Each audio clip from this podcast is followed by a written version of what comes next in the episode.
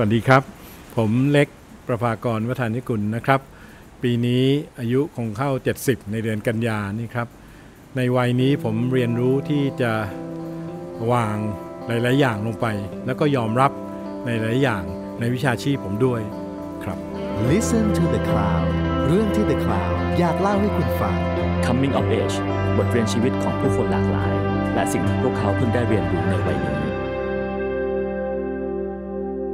สวัสดีครับ นี่คือรายการ Coming of Age กับผมทรงกรดบางยี่ขันครับ นี่เป็นรายการพอดแคสต์ของ The Cloud นะครับ ที่เราจะชวนผู้คนในแวดวงต่างๆ มาพูดคุยกันถึงจุดเปลี่ยนครั้งต่างๆ ในชีวิต แล้วก็สิ่งที่เขาได้เรียนรู้ในวัยต่างๆ นะครับ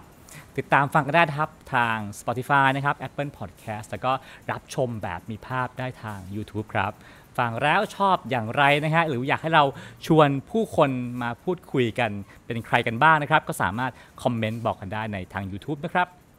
แล้วก็แขกรับเชิญของเราในวันนี้นะครับเป็นสถาปนิกระดับตำนานของประเทศไทยนะฮะเป็นผู้บริหารของบริษัทสถาปนิก 49 นะครับหรือว่า A49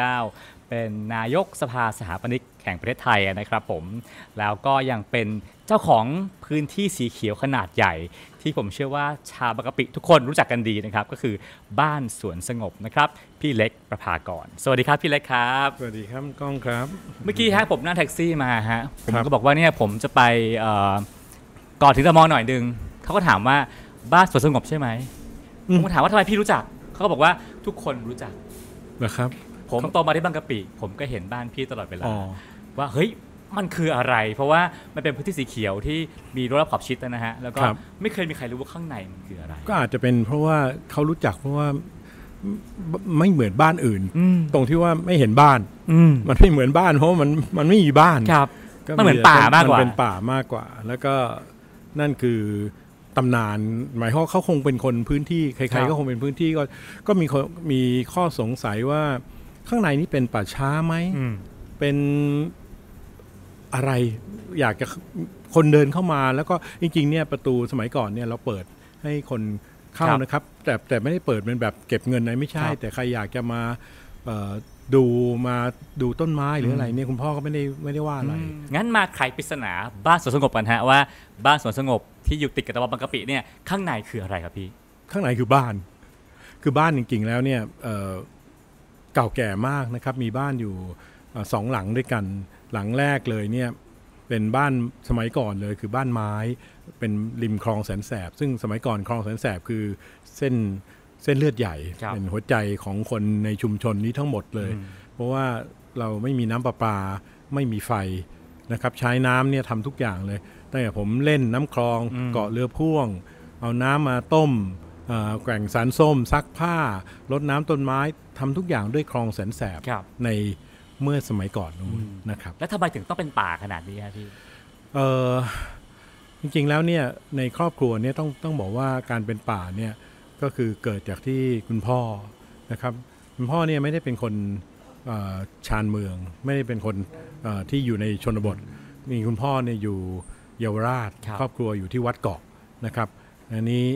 เอ่อในช่วงของสงครามโลกครั้งที่สองเนี่ยเอ่อในช่วงนั้นเนี่ย แถวชุมชน แถววัดเกาะเยาวราชเนี่ยใกล้กับโรงไฟฟ้าวัดเรียบ ตอนเขาทิ้งระเบิดเนี่ยจุดสำคัญทางยุทธศาสตร์เนี่ยก็จะมีเรื่องของการคมนาคม เรื่องของการแหล่งผลิตพลังงานอะไรก็ตาม พวกนี้จะต้องถูกทำลายไป อันนี้เวลาทิ้งระเบิดเนี่ยก็จะไม่ไม่มีความเที่ยงตรงหรอกครับ สมัยก่อนก็ B29 มาก็ทิ้งระเบิด ก็โดนสเปะสปะในรัศมีที่ทำให้ผู้ใหญ่ตกใจได้คุณคุณจำได้คุณคุณพ่อเล่าว่า คุณเอ่อคุณปู่หรือคุณย่าเนี่ยเอ่อระเบิดลงทีก็น่ากลัวมากฉี่ราดอะไรเงี้ครัยบก็เลยตัดสินใจว่าในช่วงสงครามเนี่ยควรจะต้องหนีออกอืมจากเมืองนะครับครับนี่อพยพเนี่ยนั่งเรือสมัยก่อนเนี่ยไม่มีเส้นทางอะไรเลยนะครับ ใช้ทางสัญจรทางน้ำอย่างเดียว ก็นั่งเรือมาแล้วคุณพ่อก็มาดูที่ตรงเนี้ยเห็นที่ตรงเนี้ยเออก็ มันมีแต่นาท้องไร่ท้องนาเออมีต้นไม้มีความเก่าแก่อยู่บ้างก็บอกอะอยู่ตรงเนี้ยที่ดินใครก็สมัยก่อนที่ดินก็ไม่ได้มีราคาอะไรนะครับไร่หนึ่งก็ไม่ไม่ไม่ไม่ต่างเพราะแถวนี้คือชนบทมาก ๆ เลครัยบนะครับ ก็ขึ้นเรือตรงนี้แล้วก็ปลูกเรือนแพอยู่ด้วยกันคุณยายก็ชวนมาอยู่ ก็ปลูกเรือนแพอยู่ใกล้ ๆ กันนะครับ นั่นก็เป็นจุดเริ่มต้นของครับของครอบครัวเหมือนกันเอ่อซึ่งคุณที่พ่ตอรงนี้ขนาดสักกี่ไร่ฮะประมาณ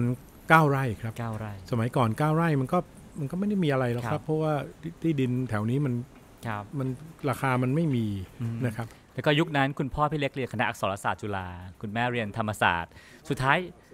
พอแต่งงานกันทั้งคู่ก็เลยเลิกเรียน แล้วก็มาทำเลี้ยงเป็ดเลี้ยงไก่ เพราะว่าพอสงครามเลิกแล้วเนี่ยทุกคนที่อพยพไปอยู่แปดริ้วบ้างครับไปอยู่บางน้ำเปรี้ยวบ้างเนี่ยทุกคนก็ มีความรู้สึกว่าเอาละสงครามเลิกแล้วกลับบ้านดีกว่า แต่คุณพ่อเนี่ยมีความผูกพันคืออยู่แล้วเนี่ยมีความสงบ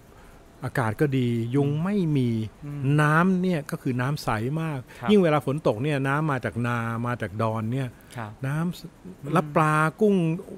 ที่นี่คือแหล่งที่อุดมครับสมบูรณ์มากอืมก็เลยตัดสินใจไม่กลับแล้วก็เอ่อตั้งลกลากที่นี่แต่งงานกับแม่ครับนะครับ สมัยก่อนพ่อเรียนเนี่ยเรียนอยู่อสสัม นะครับก็เล่าให้ฟังตำนานเขาเนี่ยมีเยอะสมัยก่อนก็อยู่ตรงวัดเกาะอสสัมก็อยู่ทางเจริญกรุงครับนะไปเลยไปสนีย์กลางไปนิดหนึ่งก็วิ่งแข่งกับรถรางอืมทุกเช้าครัมาบเรียน ส่วนคุณแม่นี่ก็เรียนอยู่มาแต่นะครับก็ก็พูดง่ายๆว่าเป็นลูกสาวคนเล็กในครอบครัว 8 คน ลูกสาวคนเล็กครับเอ่อคุณยายก็คงดูแลต้องมีรถไปส่งสมัยก่อน พ่อเล่าให้ฟังว่าแม่เธอ นั่งรถยีเลตแพ็กการ์ดอะไรเงี้ยนะครับ ก็ก็นั่นแต่เขาอะพ่อวิ่งครับวิ่งก็นี่พออยู่ที่นี่แล้วเนี่ย พอไม่กลับแล้วจะทำอะไรอืมก็เลยตัดตัดสินใจว่าจะเป็นเกษตรกรนะครับ ก็เริ่มขุดบ่อเลี้ยงปลาอืมเยอะมากเลย มีทั้งปลาจีนปลาอะไรที่ที่ขายได้ แล้วก็เลี้ยงแพะ เลี้ยงไก่ เลี้ยงเป็ด เลี้ยงวัวนะครับ แล้วก็ทำเอ่อทำท้องไร่ท้องนาก็ให้เขาทำนาด้วยครับนะครับ จากคุณแม่ที่เป็นคนที่พูดง่ายๆว่าเป็นไม่เคยไม่ค่อยได้สัมผัสเรียกว่าชีคุณวิตหนูแบบเนี้ยปเป็นระมาณคุณหนึ่งคุณหนูในระดับหนึ่งนะครับ พอแต่งงานแล้วก็ใช้ชีวิตอยู่ที่เนี่ยครับแล้วก็อยู่ด้วยความลำบาก ไฟไม่มีต้องจุดตะเกียงอไออลาดิน ตะเกียงเจ้าพายุครับผมสมัยก่อนเนี่ยตอนเด็กๆ ก็ไม่มีไฟนะครับอืมใช้ตะเกียงเจ้าพายุ คุณแม่จะจุดเนี่ยแล้วก็จะมีไส้เป็นลูกบวบนะครับ แล้วก็โอ้สว่าง น้ำประปาไม่มีน้ำคลองแกว่งสันส้มเอาครับนะครับเอ่อ แล้วก็จำได้ว่าเล่าว่าเลี้ยงเป็ดเนี่ยพอเป็ดตีสองตีสามเป็ดหลุดจากราวเนี่ยต้องพายเรือไปต้อนเป็ดกลับ ซึ่งคุณแม่อืมเลี้ยงไก่ก็ต้องฉีดยาไก่เวลาอืมไก่มีโรคอะไรเนี่ยก็คือชีวิตที่เขาครับเขารักที่จะอยู่ครัแบบบนี้ครับแล้วพอที่ผืนนี้มาถึงยุคของพี่เล็กกันนะฮะทำไมถึงปล่อยให้กลายเป็นป่าขนาดนี้อะพี่ ไม่ได้ปล่อยจงใจและเจตนาให้เป็นป่าครัเพบราะเพราะเดี๋ยวจะมีคำพูดที่คุณพ่อเขียนไว้อะว่า ที่ดินเก้าไร่เนี่ยจุดประสงค์เพื่ออะไร นับวันป่าจะหายไปพ่อเขียนไว้ตั้ง 40-50 ปีแล้วอืมแล้วก็สิ่งที่เวลาคุณพ่อมองเนี่ยก็จะมองว่าเออไม่ย้ายกลับหรอก สักวันเมืองก็เมืองก็จะมาหาเอง ก็เป็นเรื่องที่นั่น สิ่งที่พูดไว้ว่าตั้งวันป่ามันจะสูญไปอะถ้าเราไม่เก็บต้นไม้ไม่เก็บป่าไว้มันจะไม่มีอะไรเหลืออมนั่นคือต้นเหตุตรงที่ว่าที่ดินเก้าไร่ผืนนี้เนี่ยเป็นที่ดินที่ คุณพ่อเป็นผู้ที่จุติในเรื่องของการปลูกต้นไม้เด็กๆเนี่ยเราเอ่อพี่น้องสามคนคุณพ่อแม่ห้าคนก็จะเข้าป่า เข้าป่าไม่ได้ไปเข้าไปอะไรเลย ไม่ได้ไปครับยิงล่าสัตว์เพราะเราไม่ล่าสัตว์เอ่อเข้าไปเพื่อจะเก็บพันไม้อืมก็ไปจ้างอ่าชาวบ้านซึ่งเป็นชาวป่าเนี่ยก็เข้าครับไปเข้าป่าหลงจู้แซที่ศรีราชา เข้าป่าที่ผู้เอ่อผู้แคที่สระบุรี เข้าป่าเขาใหญ่อะไรพวกเนี้ยเพื่อที่จะ เก็บกล้าต้นไม้มาแล้วมาปลูกที่นี่อืมนั่นคือเจตนา เกือบจะทั้งหมดที่เห็นต้นไม้เนี่ยทั้งหมดนี่คือปลูกอืมยกเว้นมีต้นตาลอยู่ต้นหนึ่ง ซึ่งผมเข้าใจว่าโตมาเนี่ยต้นตาลก็ต้นเท่านี้แล้ว อันนี้น่าจะสูงแบบเท่าตึกสักหกห้าหกก็ชั้นประมาณ3-4ชั้นประมาณนั้นแหละครับชั้นแต่ปลูกทุกต้นนะครับครับที่นี่คุณพ่อปลูกทุกต้น พวกเราก็ช่วยกันปลูกอย่างก้านเหลืองนี่ที่เห็นใหญ่ๆเนี่ยก้านเหลือง มันเป็นไม้เศรษฐกิจ ก้านเหลืองเป็นไม้สวยมากนะครับ ผมว่าสิ่งที่สำคัญที่เราจะต้องเข้าใจคือว่าสมัยนี้เราใช้ไม้กันเยอะ จนที่ออฟฟิศผมก็พยายามที่จะลดการเอ่อระบุเรื่องไม้ธรรมชาติไปแล้วเพราะเราครับนับวันเราก็จะมียกเว้นอุตสาหกรรมป่าไม้อย่างเมืองนอกเขาครับจะมีไม้มาทดแทนอืมตามนี้ สิ่งที่น่าจะต้องรู้ก็คือว่า เวลาเราจะสร้างบ้านเรามีฐานะ เราก็ต้องระบุต้องไม้สักนะ ต้องไม้มะค่านะอืมต้องไม้แดงนะ แล้วต้องไม้หนานะ ต้องสองนิ้วห้าเซนแล้วต้องกว้างให้ได้มากที่สุดอะไรอย่างเงี้ย อันนี้พอเวลาดูแล้วบางทีก็มีความรู้สึกว่า เวลาเราใช้ไม้อะแต่เรารู้จักไหมว่าไม้คืออะไรอืมไม้เป็นยังไง ไม้ก้านเหลือง ไม้สำโรงไม้สมพงษ์เป็นอย่างไร ทุกคนก็จะใช้ แต่ทุกคนไม่รู้จะปลูก แล้วไม่รู้จักต้นต่อ มันคือสิ่งที่จะต้องผมว่ามันสำคัญไงอย่าคิดเพียงแต่ว่าใช้ผมคิดว่ามันจะต้องทำอะไรด้วย ทีนี้ก็เลยเป็นการเหมือน กับรักษาต้นไม้และคืนต้นไม้สู่แผ่นดิน ครับ จริงๆแล้วก็นั่นก็คือปลูก แต่ถามว่าการปลูกที่นี่เนี่ยเอ่อคุณพ่อไม่ไม่นิยมเลยในเรื่องของการการภาษาอังกฤษก็เรียก transplant ก็คือการย้ายต้นไม้ล้อมในมาต้นใหญ่ เพราะเดี๋ยวถ้าไปเห็นประกาศพ่อก็จะเขียนว่าเอ่อต้นไม้ในที่นี้เนี่ยใน9ไร่เนี่ยต้องอดทน เพราะด้วยเวลาให้เขาเติบโต เพราะการปลูกต้นไม้ด้วย เมล็ดเนี่ยทำให้ต้นไม้เนี่ยมีความยั่งยืนอืมนะครับรากเขาจะลงไปได้อย่างเต็มที่ แต่ต้องใช้เวลาครับต้องแลกกันตรงนั้น นั่นคือสิ่งที่ที่ที่ที่ครัที่บต่างผมกันไปอ่าก็เอาเป็นว่าชาวบางกะปิก็ทราบแล้วนะครับว่าในพื้นที่ที่นี่คือเป็นบ้านคนที่เต็มไปด้วยต้นไม้ไม่ใช่สุสานครับแล้วก็ด้านหน้าฝั่งฝั่งนี้จะเป็นต้นไม้เป็นตัวบ้านของพี่เล็ก แล้วก็ฝั่งหลังเป็นคลองแสนแสบครับจะมีเรือจะมีเสียงเรือวิ่งอยู่เรื่อยๆใช่ครับเดี๋ยวคงได้ยินครับผมอะทีนี้อีกเรื่องหนึ่งฮะที่ผมสงสัยมานานคือ เราก็ถ้าคนใกล้ชิดจะทราบว่าพี่เล็กเนี่ยมีกิตติศัพท์เรื่องความเที่ยงตรงนะฮะซื่อตรงสุดๆ เหตุการณ์หนึ่งที่ผมยังจำได้ไม่ลืมก็คือว่ารถยนต์เนี่ยสมมติเวลาเราขับไปเรื่อยๆ มีเส้นทึบอะนะฮะแล้วมีรถมาปาดหน้าเพื่อจะขอแทรกขึ้นสะพานอะไรก็แล้วแต่เนี่ยคือเขาผิดมารยาทมากๆส่วนมากเราก็ต้องยอมเพราะว่าทำไงได้ล่ะเขาปาดมาขนาดนั้นแล้ว แต่พี่เล็กในในวัยหนุ่มนะไม่ยอมบอกกับเราว่าชนเลยก็เพื่อสั่งสอนว่าเขาอย่าทำอย่างนี้อีก ณวัยนี้ 70 ปียังเป็นอย่างนั้นอยู่ไหมครับพี่ ไอ้ไอ้สิ่งที่เราเห็นว่ามันผิดเนี่ยอืมเมื่อมันไม่ถูกแก้เนี่ย มันก็ยังอึดอัดมันก็ผิดอืมอยู่อย่างนั้นแหละครับครับเมื่อกี้เล่าให้คุณก้องฟังว่าเมื่อวันศุกร์เนี่ยอืมเพิ่งขับรถไปกับภรรยาไปเขาใหญ่เนี่ยครับพอวันหยุดยาวเนี่ยหรือวันหยุดสั้นอะไรก็ตามเนี่ยด้วยการอบรมเนี่ยเอ่อเราอาจจะไม่เข้าใจในประเด็นนี้ วงแหวนเนี่ยมันก็มีหลายทางครับ เมื่อกี้ก็บอกว่าก็ไม่อย่าไปโทษคนไทยอย่างเดียว ตอนผมเรียนอยู่ที่ที่อเมริกาครับเนี่ย ก็มีป้ายตลอดว่า don't drive on the shoulder นั่นหมายความว่าไง หมายความว่าห้ามขับรถบนไหลทางอืมก็แสดงว่าถ้ามีป้ายก็มีพฤติกรรม มือพฤติกรรมก็คือพฤติกรรมแบบเดียวกับเรานั่นละ เพียงแต่ว่าความละอายอืมแล้วก็จิตสำนึกมโนสำนึกที่มีอยู่เนี่ยมันเขาเยอะ เมื่อวันศุกร์เนี่ยผมขับรถไปเขาใหญ่เนี่ยวงแหวนเนี่ยก็ทางการนะทางหลวงทางเอ่อการทางครับเขาก็พยายามที่จะป้องกันการเอ่อ ขับบนไหลทาง จริงๆขับบนไหลทางก็ทำได้ แต่เพียงแต่ว่ามันไม่เกี่ยวกับการขับ มันเกี่ยวกับการที่คุณเอาเปรียบคนอื่นทหารอืมคนหมู่มากเนี่ยก็ยังอยู่ในอยู่ในถนนต่อคิวกันไปอย่างต่อช้าๆคิวกันไปก็ไม่เป็นไรอ่าผมเคารพมากเลยนะครันะบแต่จริงๆ แล้วพอเอากลวยมาวางกลวยขนาดใหญ่นะครับ ผมก็นึกว่ามันแก้ปัญหาได้ เพราะผมคิดเสมอว่า เออ การทางหรือทางหลวงเนี่ยแก้ปัญหาเรื่องนี้ไม่ยากเลยอืมคุณทำไอ้ตัว barricade นะครับครับไอ้ตัวกั้นเนี่ยก็แปลว่าห้ามวิ่ง ห้ามมันคือคือคนเราอะไม่อยากที่จะเข้าซิกแซกไปเข้าซิกแซกซิกแซกมาไปมา แต่ผมคิดผิดครับ เพราะว่าวันศุกร์เนี่ยวันหยุดยาว เชื่อไหมครับว่ารถเนี่ยจะหลบกลวยอืมแล้วก็มาเบียดคนอื่น แล้วก็มาแทรกไปวิ่งข้างหน้าไปแทรกอืมซึ่งผมเข้าใจว่ากลวยเนี่ยวางห่างกันน่าจะประมาณ 30-40 เมตรเขายอมที่จะใช้ทาง 30-40 เมตร เอารถเรา 5 เมตรเอ่อระยะล่นอีกเอ่อเมตรครึ่งอีก 3 เมตร 8 เมตร 8 เมตร หาร 40 8 5 40 ก็เท่ากับระยะที่แซงไป 5-6 คัน 6 คันคุณก็เอาเปรียบเขาได้ละนึกออกไหมครับ แต่ผมก็ไม่ยอมอีกอะคือ 70 แล้วภรรยาผมก็บอกเฮ้ยต้องเลิกนะ เพราะว่าในสมัยก่อนเนี่ย การการชั่งน้ำหนักในการตัดสินใจเนี่ยยังมีมากกว่าสมัยนี้ สมัยนี้เนี่ยคุณไม่พอใจก็ถึงมือถึงไม้ ก็ข่าวมันก็ออกมาเนืองๆตอนผมกลับมาจากนอกใหม่ๆเนี่ยผมแรงกว่านี้อีก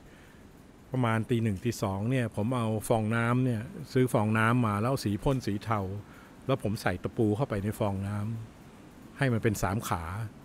แล้วทำไมถึงเป็นฟองน้ำฟองน้ำเวลาดึกๆ สีเทาเนี่ย มันเหมือนกับหินก้อนใหญ่ๆที่ตกมาจากรถบรรทุก คนก็ไม่ได้สนใจหรอก แต่ผมไปวางที่ไหน ผมไปวางในเลนที่นึกออกไหมครับ เลนเลี้ยวที่จะไปคนคือเลี้ยวก็คือต้องเลี้ยว แต่เลี้ยวเนี่ยมันจะมีช่วงที่ทิ้งอยู่อันที่คนเนี่ยไม่เลี้ยวแต่จะมาแทรกตรงเนี้ยผมก็เอาฟองน้ำที่มีตะปูเนี่ยทาติดทากาวจุ่มกาวยางจุ่มกาวยางแล้วปะ ไม่อยากข้ามเส้นอะไรอย่างทึบไปนั้นทุกวันเนี้ยถามว่าลดละลงไหมผม ผมลดความก้าวร้าวในอย่างเรื่องนี้ออกไป แต่ผมไม่ได้ลดความความคิดอืมที่แบบไม่น่าทำเลย ซึ่งสมมติว่าถ้าอะชนเลยเขาเสียเวลาเราก็เสียเวลาคุ้มกันไหมพี่ ผมว่าบางครั้งเราถามว่าคุ้มอาจจะคุ้มในแง่ที่มันเป็นบทเรียนบทหนึ่ง ผมให้กับผมเขา ให้กับเขาซึ่งซึ่งไม่ใช่โครงการอะไรของผมเลยอะ ผมก็ต้องเสียเวลารถก็ต้องไปซ่อมไปอะไรก็ตาม แต่มันก็เป็นบทเรียนที่เราถ้าเราปรับเปลี่ยนได้ไปอย่างน้อยคนหนึ่งก็ยังดีครับ แต่ถามว่าตอบคำถามคุณก้องบอกว่าผมเป็นคนเที่ยงตรงไหมผมว่าทุกคนเนี่ยมีเจตนาที่จะบอกว่าตัวเองเป็นคนเที่ยงตรง เอาเป็นว่าผมเนี่ยพยายามที่จะไม่ได้บอกว่าผมเป็นคนเที่ยงตรง ขนาดที่ต้องเดินตามไม้บรรคทัรัดบแต่ผมพยายามที่จะ ไม่ออกจากนอกไม้บรรทัดอืมในสิ่งที่มันให้อภัยไม่ได้ อืม ครับผม อะทีนี้ เราทราบแล้วนะครับว่า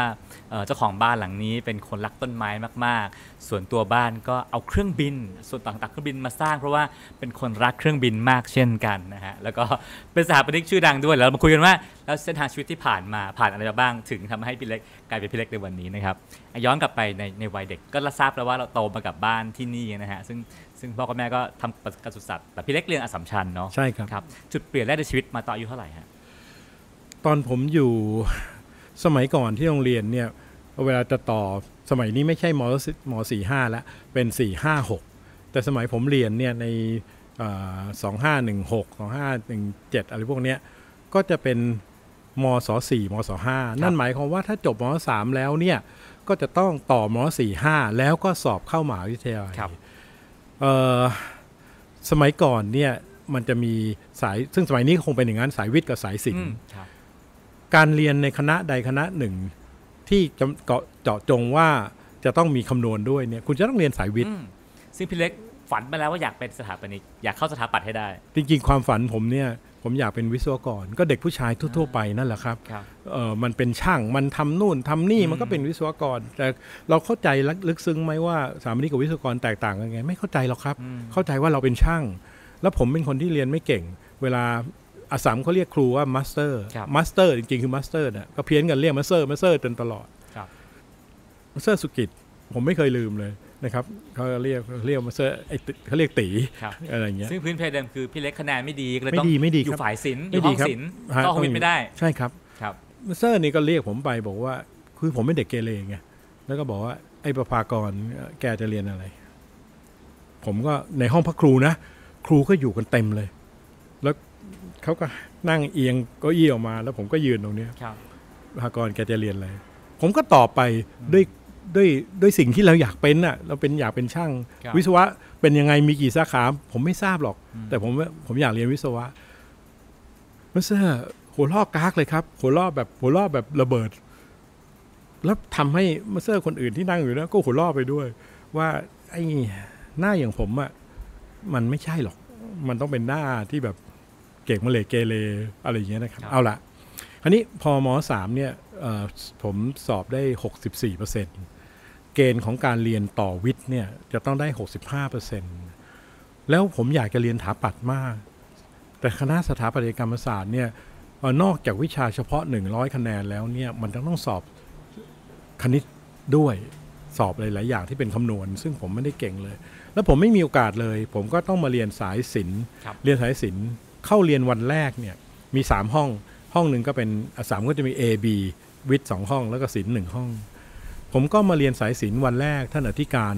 เอ่อได้หลุยส์ก็มาถามบอกว่า เอาละมีห้องวิทย์เนี่ยเขามีเด็กที่สละสิทธิ์อยู่คนหนึ่งใครอยากจะเรียนห้องวิทย์บ้างอืมโอ้โหในห้องศิลป์ก็ยกมือกันเยอะ น่าจะน่าจะเกือบสิบคนได้ประมาณนั้น รับคนเดียวที่ว่างคนเดียว เดอร์ก็บอกว่า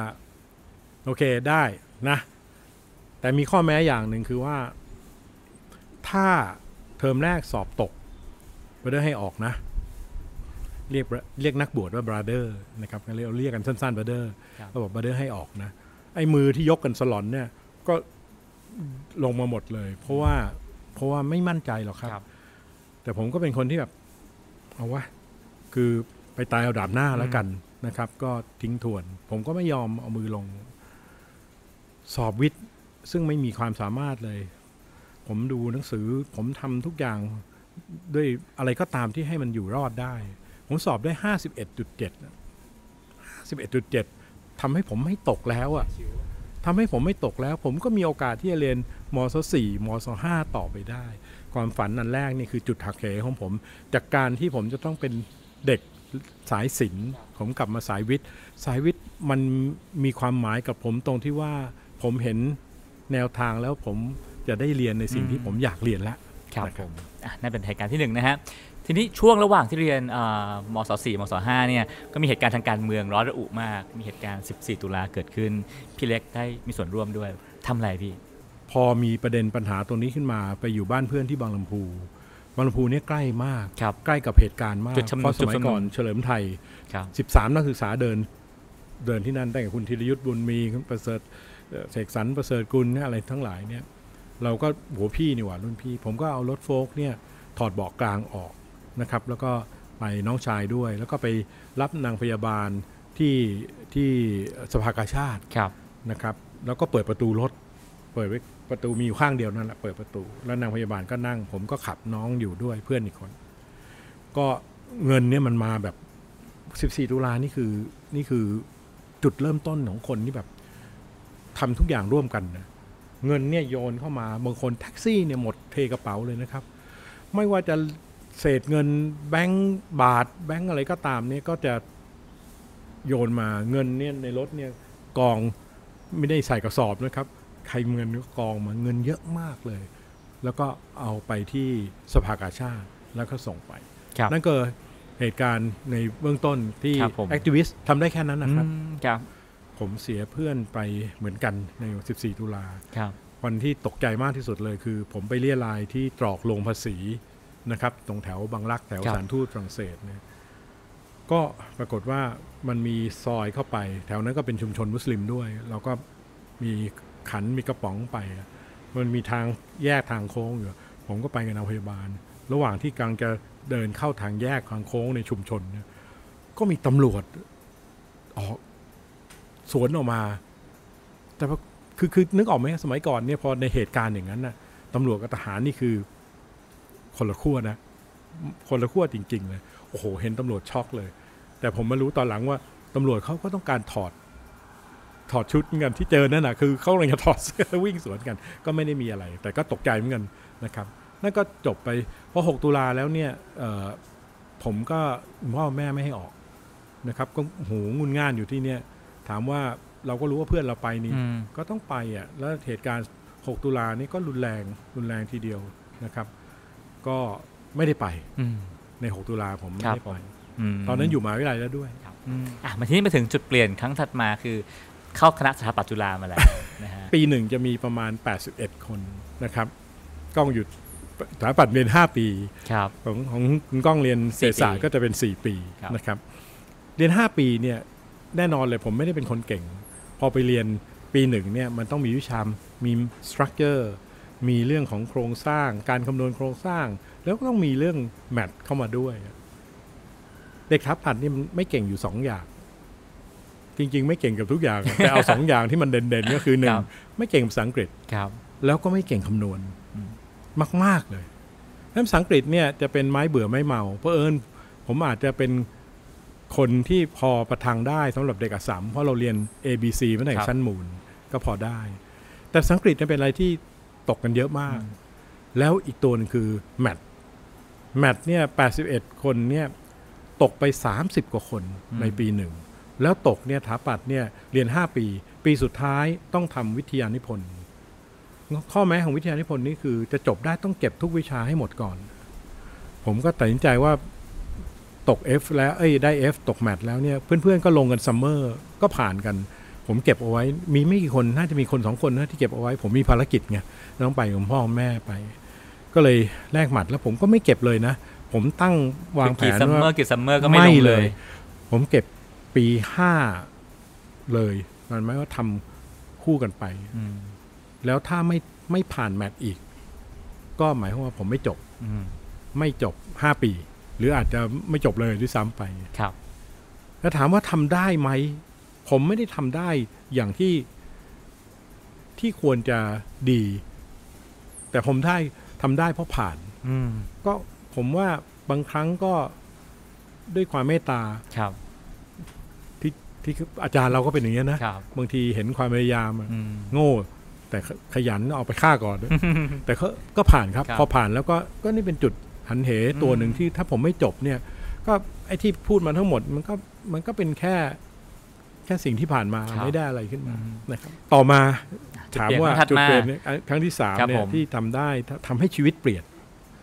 คือผมไม่ได้มีแนวคิดว่าเราจะเรียนต่อ หรือว่าจะไปเรียนต่อ ทั้งในประเทศและต่างประเทศ ผมมีความรู้สึกว่าเออเรียนแค่นี้ 5 ปีเนี่ยแล้วเดี๋ยวเราก็ทำงานเพราะเราเป็นนักกิจกรรมอะครับผมอยู่คณะเนี่ยเป็นนักกิจกรรมมาตลอด เป็นประธานเชียร์คณะ เป็นประธานนิสิตสัมพันธ์ ถ้าเทียบเท่าก็คือประธานเชียร์ของของของจุฬาสมัยนี้อะไรเงี้ยนะครับ ก็ทำหมดทุกอย่างเล่นละครละเมงอะไรก็ครับทำอันนี้เอ่อพอพอจุดเปลี่ยนครั้งที่สามก็คือว่าเมื่อจบมาแล้วอยากจะทำงาน ก็เพื่อนๆก็มีเพื่อนอยู่คนหนึ่งอะนะครับเอ่อก็เป็นเพื่อนที่คณะสถาปัตย์อะเป็นรุ่นพี่อะก็มาบอกเล็กแกต้องเรียนอะผมเฮ้ยมันผมทำงานแล้วสองปี ผมอยู่ไทยกรุ๊ปทำโรงพยาบาลคุ้มเกล้านะครับครับตึกตึกภูมิพลนะยังอยู่ทุกวันเนี้ยก็เป็นเด็กปีหนึ่งปีหนึ่งคุณทำอะไรมากไม่ได้หรอกก็ทำตามที่ผู้ใหญ่สั่งแค่นั้นเอง แต่ก็ทำอยู่สองปี ระหว่างนั้นก็เขาก็รบเร้าว่าเฮ้ย แกต้องไปเรียนแกต้องไปเรียนเพื่อจะอะไรผมก็ไม่ค่อยเห็นความสำคัญว่าจะไปเรียนทำไมแล้วมันยากนะสำหรับการสอบ TOEFL มันยากมากเลย ถึงจะภาษาอังกฤษเนี่ยครับแล้วสมัยก่อนเนี่ย TOEFL เอา 450 เองสำหรับจะเรียนสมัยนี้ 500 กว่าครับน้องๆเขาสอบกันสบาย ผมก็ทนเซ้าซี้ไม่ไหวก็ตัดสินใจเอาส่งไปไปเรียนนู่นเรียนพิเศษ เรียนภาษาอังกฤษเรียนอะไรผมก็เลยตัดสินใจไป แต่ไปเนี่ยผมยังไม่ได้ TOEFL นะ ผมก็ไปสอบเออ ไปเรียนภาษาอังกฤษแล้วก็ไปเอ่อเข้าไปพูดกับ dean นะครับเข้าไปพูดกับ dean โจเซฟไมเออร์ขอเข้าไปเรียนแล้วเขาก็เดี๋ยวก็ทำเกรดได้ นั่นคือการตัดสินใจว่าตัดสินใจว่าไปเรียนต่ออืมเพราะการไปเรียนต่อเนี่ยมันสอนชีวิตเราเยอะเหมือนกันอืมนะครับชีวิตเก่งมาเลยเกเรก็ไม่ได้ทิ้งครับแต่ชีวิตที่มันอยู่ด้วยตัวคนเดียวเนี่ยมันสอนให้เรามีความมีความ อดทนมีความแข็งในระดับหนึ่ง ไหนจะพูดภาษาไม่ได้ ไหนจะเงินจำกัดในการใช้ ไหนจะคิดถึงบ้าน ผมเป็นคนที่อยู่กับเพื่อนกับฝูงกับน้องๆ เยอะ เขาเรียกผมเด็กทับปัดมันก็จะตั้งชื่อกันเองอะ่ะเขาเรียกชื่อผมว่าสลัมชิวใหญ่สลัมชิวมีความหมายไหมไม่มีหรอก เหมือนกับผมเรียกคุณก้องว่าบะเขย ผมก็จะรู้ว่าเอ้ย เราเข้าใจกันนะอืมว่านี่คือสิ่งที่เรานั่นมา แล้วพอไปอเมริกาแล้วเอ่อมันเปลี่ยนชีวิตพี่เล็กไปยังไงบ้างฮะ มันเปลี่ยนเพราะว่าสิ่งหนึ่งที่ผมบอกว่ามันมันต้องมันต้องต่อสู้เยอะมากนะ ต่อสู้ได้สี่ห้าอย่างที่ผมพูดอืมมาเอ่อภาษาการสื่อสารครับเอ่อความคิดถึงบ้านอืมการใช้เงิน เงินต้องถูกจำกัดด้วยกพจะการเปลี่ยนสมัยก่อน 20 กว่าบาทเองเหรียญหนึ่งครับใช่ไหมครับ อันนี้เอ่อมันเปลี่ยนชีวิต เพราะว่าเราต้องทำงานที่ทำให้มันมีแรงกดดัน เราไปเนี่ยเวลาพูดไม่ได้เนี่ยเหมือนกับคนเวลาเราดูคนต่างชาติที่มาอยู่ในบ้านเราอะพอเขาพูดสื่อสารกับเราไม่ได้ เราก็รู้สึกว่า เอ๊ะเขาไม่น่าไม่ค่อยไม่ค่อยเก่งเลยอืมแต่จริงๆมันเป็นธรรมชาติอะการที่คุณคุณเรียนภาษา แล้วคุณเก่งภาษาคนอื่นเนี่ย มันไม่ได้แล้วคุณทำไม่ได้ ไม่ได้หมายความคุณโง่นะ มันไม่นึกออกไหมครับ ผมต้องทำงานเยอะมาก วันที่เอ่อทำเขาเรียกโปรเจกต์ในเอ่อปริญญาโทเนี่ยผมต้องทำโจทย์ง่าย ๆ เลยทำสนามบินที่เครื่องบินเนี่ยเวลาจอดแล้วเนี่ยมันต้องจอดแล้วไม่ต้องใช้รถลากออกอืมคือจอดแล้ว เขาเรียกว่า push in push in ก็คือการ เข้าไปจอดด้วยเครื่อง ซึ่งสมัยนี้ก็มีถ้าเราขึ้นเครื่องบินก็จะเห็นว่าเครื่องเนี่ยจะแท็กซี่เข้าไปแล้วไปจอดที่งวง นั่นเขาเรียก push in แต่เวลาเอ่อจะต้องออกแท็กซี่ออกไปอะมันต้อง pull out pull out คือเอาแทรกเตอร์อืมดันนั่นแหละเดี๋ยวก็เรียกว่าดึง pull out มันจะมีเครื่องหลายอย่างเครื่อง ATR 72มัน reverse thrust ก็คือการปรับ pitch ของตัวเบรกทำให้เครื่องมันถอยหลังได้ แต่เครื่องเทอร์ไบน์เครื่องเจ็ตเนี่ยมันทำไม่ได้ เครื่องเจ็ตทำไม่ได้โจทย์มันก็แค่ว่าทำไงให้ทำสนามบินให้ไม่ต้องเสียเวลา เพราะการที่จะต้องพูด Pull out พูเอาเนี่ยมันเสียเวลามาก ผู้โดยสารนั่งรอในเครื่องนอนอะไรเยอะไปหมดเลยก็เพอเอิญไปอยู่ไปอเมริกาแล้วก็ไปมีรุ่นพี่ถาปัดอยู่ ก็ไปอยู่บ้านเขาเพราะว่าหนึ่งพูดก็ไม่ได้ ก็ต้องทำงานหนัก ผมทำผมจำได้ผมทำทั้งหมดเนี่ยเก้าเพลท A1 นะครับ A1 9แผ่น ฝรั่งบางค่า ไม่ว่าจะเป็นผิวสีผิวอะไรเขาก็ทำกันแผ่น 2 แผ่นแล้วก็พูดเอาครับแต่เราพูดไม่ได้มันก็ต้องใช้วิธีการทำงานแรกเข้าไปเหนื่อยมั้งไม่ได้หลับได้นอนเหมือนเดิมครับอายุมากเลยนะก็เรียกว่าไปจบปริญญาตรีทำงานต่อ 2 ปี แล้วก็บินไปก็ครับก็ไม่อดนอนเหมือนเดิมนั่นแหละอืมก็ทำงาน 9 แผ่นแล้วก็แลกกับการพูดพอกลับมาก็มาถึงจุดเปลี่ยนครั้งถัดมาคือการเข้า A49 คราวเนี้ยมาด้วยความทรนง คือไม่ได้ขอโทษนะ ไม่ได้เก่งอะไรขึ้นเลย ก็คือยังยังอย่างนั้นอยู่แต่เพียงแต่ว่า ความมั่นใจมันมันมีมากกว่าเดิม เรานักเรียนนอกด้วยไหมฮะ มันอาจจะคิดอย่างนั้นได้บ้างแต่ด้วยมันมันมั่นใจในตรงที่ว่า เอ้ยกูมีอะไรมาเหมือนกันนะ แต่ไม่ใช่นักไม่ใช่นักเรียนนอกนะแต่งานเราดีขึ้นเราคิดงานคมขึ้น ประมาณนั้นอืมเออโอเค ก็ เออ เปลี่ยนมาคราวนี้ก่อนจะกลับมาอย่างที่เพียกเล่าให้ฟังตอนแรกอะน้องๆอยู่เนี่ยเอ่อต้อยไอ้สมศักดิ์นะก็เป็นน้องรักผมอีกคนหนึ่งครับเป็นเด็กราชสีมาอยู่ปีหนึ่งก็เลยต้อยนี่เขาสนิทกับพี่เต้ยนิธิสถาพิตานนท์ founder ของสถาปนิกสี่เก้านี่แหละเขาไปบอกโอ้ยพี่เล็กอย่างงู้นอย่างนี้เป็นอย่างงู้นอย่างนี้โฆษณาสรรพคุณไม่เต็มที่เลย แล้วก็เขียนไปบอกผมสมัยก่อนเนี่ย ต้องเขียนจดหมายนะครับ แล้วก็ ถ้าอยู่ที่เมืองนอกเนี่ยโทรศัพท์ยากมากเลย โทรศัพท์เนี่ยเขาจะใช้ cardอืมอันนี้ card เนี่ยมันจะมีคนที่เอ่อไม่ใช้แล้วพูดง่ายๆกลับไปแล้วมันก็เหลือ card อยู่ก็ไปเอาเบอร์เข้ามานั่นบ้างซึ่งถามว่าถูกต้องไหมไม่ถูกต้องหรอก แต่ค่าโทรศัพท์ทางไกลมันแพงมาก เราใช้อย่างนี้เอาละก็เขียนจดหมายบอกว่าพี่เล็กเอ่อมาได้เลยไอ้สี่สิบเก้าเนี่ยที่สถาปนิกสี่สิบเก้าเนี่ยคุยกับพี่เต้ยไว้แล้วครับผมก็มากลับมาได้ไม่ถึงอาทิตย์มั้งผมก็ มาสมัครงานครับกับพี่เต้ยอืมนะครับแล้วก็พี่เต้ยก็รับรับทำงาน พนักงานธรรมดายี่สิบหกยี่สิบเจ็ดอะไรอย่างงี้ป่ะฮะคงประมาณนั้นแหละครับประมาณนั้นก็ยังยังใหม่ทรนงมากเลย บริษัทเอ่อในแวดวงสถาปนิกถือว่าเป็นอาชีพที่ทำงานหนักค่อนข้างพอสมควรนะฮะในวัยหนุ่มเอ่อพี่เล็กบ้างงานแล้วก็ทำงานหนักแค่ไหนพี่ต้องถามว่าเด็กถาปัดเนี่ยอาจจะต่างกับที่อื่นที่อื่นเนี่ยหนัก ผมก็เชื่อว่าหนักเศรษฐศาสตร์ก็หนัก เวลาจะสอบก็หนักทั้งนั้นแหละ แต่เพียงแต่ว่าไอ้การสอบเนี่ยมันก็ไม่ได้มีเอ่อบ่อยเหมือนการทำโปรเจกต์การทำ sketch design เด็กทับปั่นมันต้องทำโปรเจกต์แล้วต้องทำวิทยานิพนธ์ไอ้โปรเจกต์เนี่ยมันคือการออกแบบงาน แล้วตั้งแต่ปีหนึ่งก็เริ่มมีแล้วเทอมสองปีครับสองเทอมหนึ่งปีสองเทอมสองปีสามเทอมหนึ่งปีสามมีทุกเทอมจนถึงปีสี่ pre thesis แล้วปีห้าวิทยานิพนธ์ถามว่าถ้าเป็นเด็กทับปัดไม่ได้อดนอนเลย ไม่เคยสว่างคาตา ผมก็ไม่เชื่อ ไม่เชื่อว่าเป็นเด็กทับปัดเพราะมันเป็นไปไม่ได้ เพราะเด็กที่จะเป็นเกียรตินิยมอันดับอืมหนึ่งอันดับสองอะไรก็ตามครับต้องอดนอนครับอืมไม่อดนอนด้วยตัวเองก็อดนอนเพื่อเพื่อนอืมอะไรอย่างเงี้ยครับนั่นมันเป็นนี่ถามว่าเอ่อเหนื่อยไหมมันเหนื่อยครับ เพราะเพราะมันอดนอนจริง ๆ แล้วที่คณะคณะถาปัดที่ที่เวลานี่จะมีแท่นหินอยู่สองแท่นรับสันดานต้องเรียกว่าสันดานคน อย่างพวกเราส่วนมากก็จะเป็นกับเด็กถาปัดด้วย ยกเว้นพวกที่อยู่ระดับต้นๆเนี่ยนะครับ คืออะไรรู้ไหมครับโปรเจกต์เนี่ยเขาจะให้ประมาณหนึ่งเดือนครับหนึ่งเดือนเนี่ยแล้วก็จะส่งโปรเจกต์เนี่ยในวันจันทร์วันส่งโปรเจกต์นี่มีเวลาส่ง4ี่โมงปิดห้อง จบแล้วนั่นหมายว่าเลทคุณต้องติดเลทติดเลทก็หักดีเกรดไปนะครับ แล้วพวกเราอะด้วยสันดานแบบเนี้ย หนึ่งเดือนเนี่ยทำอะไรบ้างไม่ทำอะไรบ้าง เล่นอืมกิจกรรมเยอะ ละครละเมงทำไปหมดเลยครับแล้วก็มาทำวันไหน มาทำวันเสาร์อืมแล้ววันอาทิตย์ วันอาทิตย์เนี่ยจะอยู่ ทั้งคืนเลย สว่างคาตา สว่างได้วันเสาร์แล้วล่ะ แล้วก็มาสว่างต่อวันอาทิตย์ แล้วสี่โมงคุณต้องเย็บเพลทให้ทันนะ เพื่อที่จะไปส่งให้ได้นั้นถามว่าอดนอนคืนสองคืนสามคืน เป็นเรื่องปกติของเด็กถาปัดอะแล้วพอมาทำงานจริงๆนะฮะในวัยวัยหนุ่ม20 กว่าๆเนี่ยทำงานในออฟฟิศ A49 อย่างบ้าคลั่งแค่ไหนพี่ บ้ามากครับก็ยังอดนอนนะครับ สว่างคาตาหลายงาน เมื่อเกือบ40 ปีที่แล้วเนี่ยมันไม่ได้มี tool